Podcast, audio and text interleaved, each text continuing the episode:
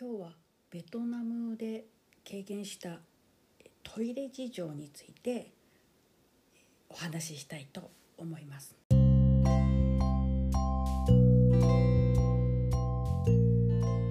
皆さんいかがお過ごしですか？このポッドキャストはアラカンの服用のドタバタ体験話と雑感を話す大して役にも立たないかもしれない内容となっています。家事の合間にでも聞き流してくだされば幸いです。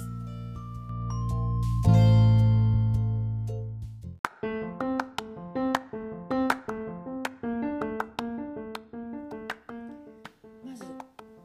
大きな違いは海外でもよくあることだと思うんですけれどもベトナムでは、トイレでトイレットペーパーを流してはいけません。ついつい日本では、えートイレットペーパーは普通に流してしまっていますからあの流さないっていう風なあの張り紙が貼ってあったりするんですよね。注意してっていうようなあのことが結構書かれているんですけれどもあの人間ねあの習慣っていうものがなかなかあの取れないなと思ったんですけど頭で分かってるんですよ。しかしトイレの一連の所作の最後に気づくとトイレットペーパーを捨てちゃってるんですよね。であのー日本ぐらいなんですかね。あの普通に水下水に流してもいいっていうのが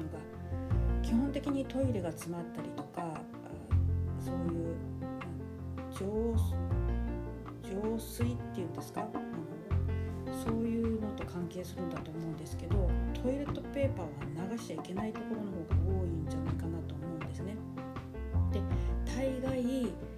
大きめのゴミ箱にあの捨てるようになってるんですよね。で、えー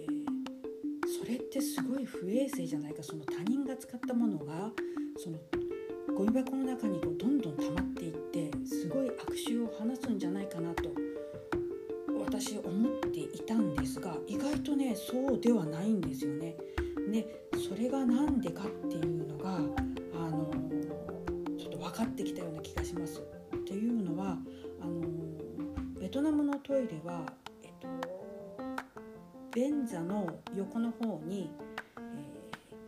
ホースがついていてでそれを、えっと、使用後に何て言うかなノズルを押すとシャーッと水が出るんですよね。もちろんあの温水とかではないんですけど、まあ、普通に水が出てそれを使用後、えー自分で洗う水で洗うっていうような作業をするからあのそもそもトイレットペーパーが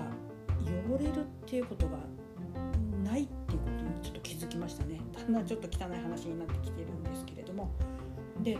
のそれをね最初はどどうやってそのノズルで水をシャーッと出して洗うんだろうと思ってちょっといろいろ試してみたんですよ。後ろ側から普通にあのシャワートレみたいにやってみたら全部前にねあの服ごと濡れちゃいましたけどね。と後ろからだとやっぱちょっと難しいなと思ってで前からノズルをあの押してシャッと洗うと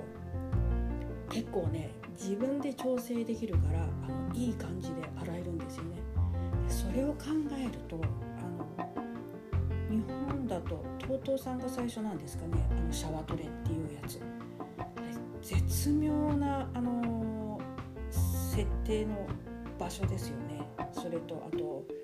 なんていうか水の勢いとかその命中度合いとかすごいなとは思いましたけど逆にアナログ的に自分で、えー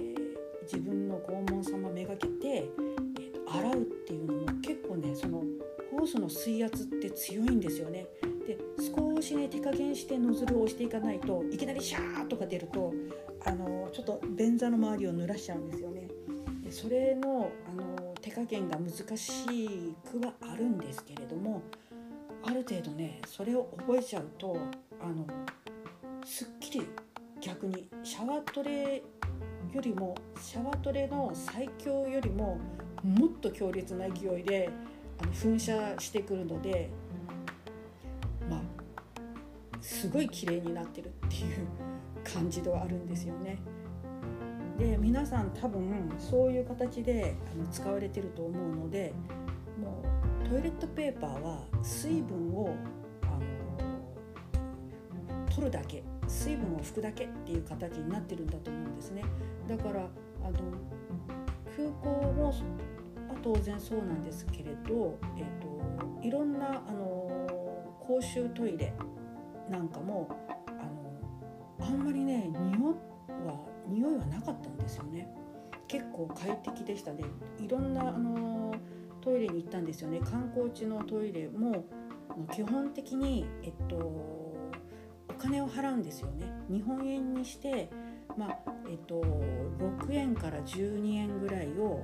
一応あの入れる。1000ドンから2000ドンあたりぐらいを寄付あの寄付というか入れてくださいってやっぱり書いてあるんですよね。だからあの小銭がないとねちょっとトイレしにくいなっていうのはあるんですが皆さんねあの別に掃除おばさんがそこで構えていなくってもあのちゃんとねお金を払っていらっしゃいましたねだからそういう習慣があるんだと思うんですねえーと、公衆トイレは無料で使えるもんじゃないっていう感覚ですよね。でやはりあのきちんとそのお金を払って入レットペーパーもあの事前にねあの一つずつの個室にあるんじゃなくって、えーと、入り口のところにあって手巻きでカタカタこう自分で取っていくバージョンとかもしくはその見張り番のおばさんがあの数枚折りたたんだものを手渡してそれで用を出すとかねそういう方式でしたね。でところに公衆トイレがあって本当に綺麗ではあったんですけれどももうお金を払わないでトイレに入るっていうと、まあ、ホテルの自分の部屋あとはねあの観光地で結構な入場料を払わなきゃいけない、えー、ところですね。あのそうですねあの任便の先にあったボートを乗った場所があるんですけどそこは結構入場料がしましてでその中のトイレは、えーと特にお金はいらなくて使えたっていうところがはありましたね。であの困ったことに日本に帰ってきて今度はあの自宅でもどこでもトイレットペーパーをこう流すのに捨てるのにすごい躊躇するようになってしまってえっと良かったんだっけ？えっとここに捨てて良かったんだっけ？っていうこう今までの何気なかったその習慣にちょっとストップがかかるようになってしまってあの何て言うのかな？えー。ここは日本だからトイレットペーパー流していいいいんだなとかね、えーと、公衆トイレであそっかお金は払わなくてよかったんだとかあの海外に行って、まあ、特にその東南アジアのトイレ事情に、えー、ちょっと馴染んできた後は日本のトイレの素晴らしさよっていうんですかね。ほとんどの公衆トイレもめちゃくちゃ綺麗ですよね、まあ、空港なんかもピカピカですしまあホテルなんかはもうねもうそれはもう言わずもがなですよね、日本ってすごいなって思いますねでほとんどの、あのトイレがシャワートレになってますよね。あの公衆トイレでも観光地でも大概どこでも。お金を払わないで済む公衆トイレっ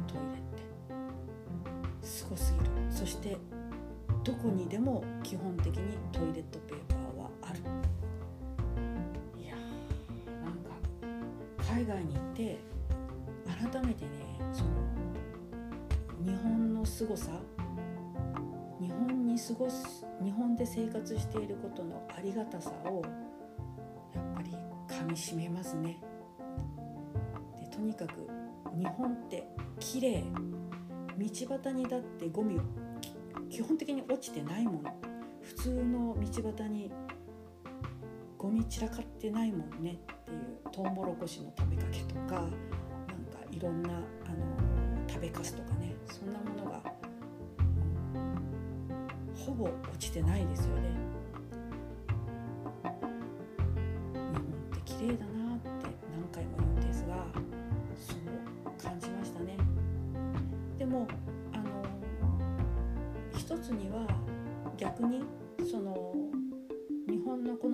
さとか快適さっていうのがありがたいと思うと同時にやっぱそれが普通の標,、まあ、標準ではない世界的に見てやっぱちょっと特殊なんだよっていうこともすごいあの身にしみてやっぱ帰ってきましたね。うん、でもベトナム方式のトイレもあの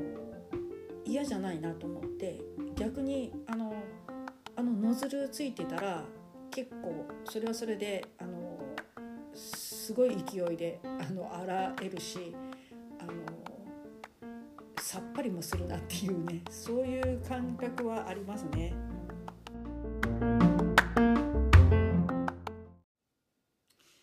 それとあと南北統一鉄道のあの列車の中のトイレ事情なんですけれども随分昔の国鉄の、あのディーゼル機関車とか乗ったことがある方はちょっと想像つくかもしれないんですけれども、えーと、和式のあの足を置く場所がすごくこう金属製になっててであの走りながら多分そのままこう線路の上に流していくみたいな感じになってんじゃないかなと思うんですけれどもすごい和式だったですね。で和式はもうね私自身が幼い頃からあのずっと和式に慣れていたので今でもねもう本当にあの和式に抵抗はないのであの膝が痛くなければあのそしてあの中腰をね保っていることができる間はあの和式と洋式があった場合はあの和式に入った方が私的にはなんかあの馴染みやすいっていうところはありますね。もうねあの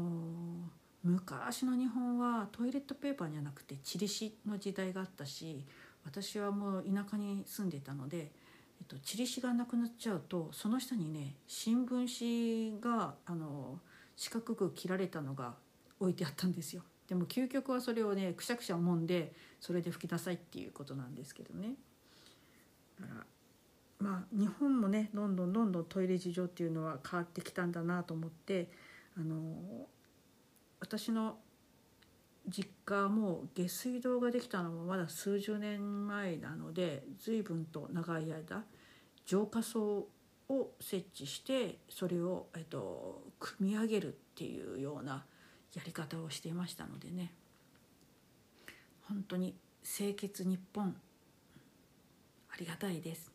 今日はそんなトイレ事情をお話ししてみました。はい。今日の話はいかがでしたか？人生いろいろあるけれど困難にぶつかってもそれをひっくるめて楽しんで幸せになっていきましょう。それでは飛んだお耳汚し。失礼いたしました。次回またお会いしましょう。さようなら。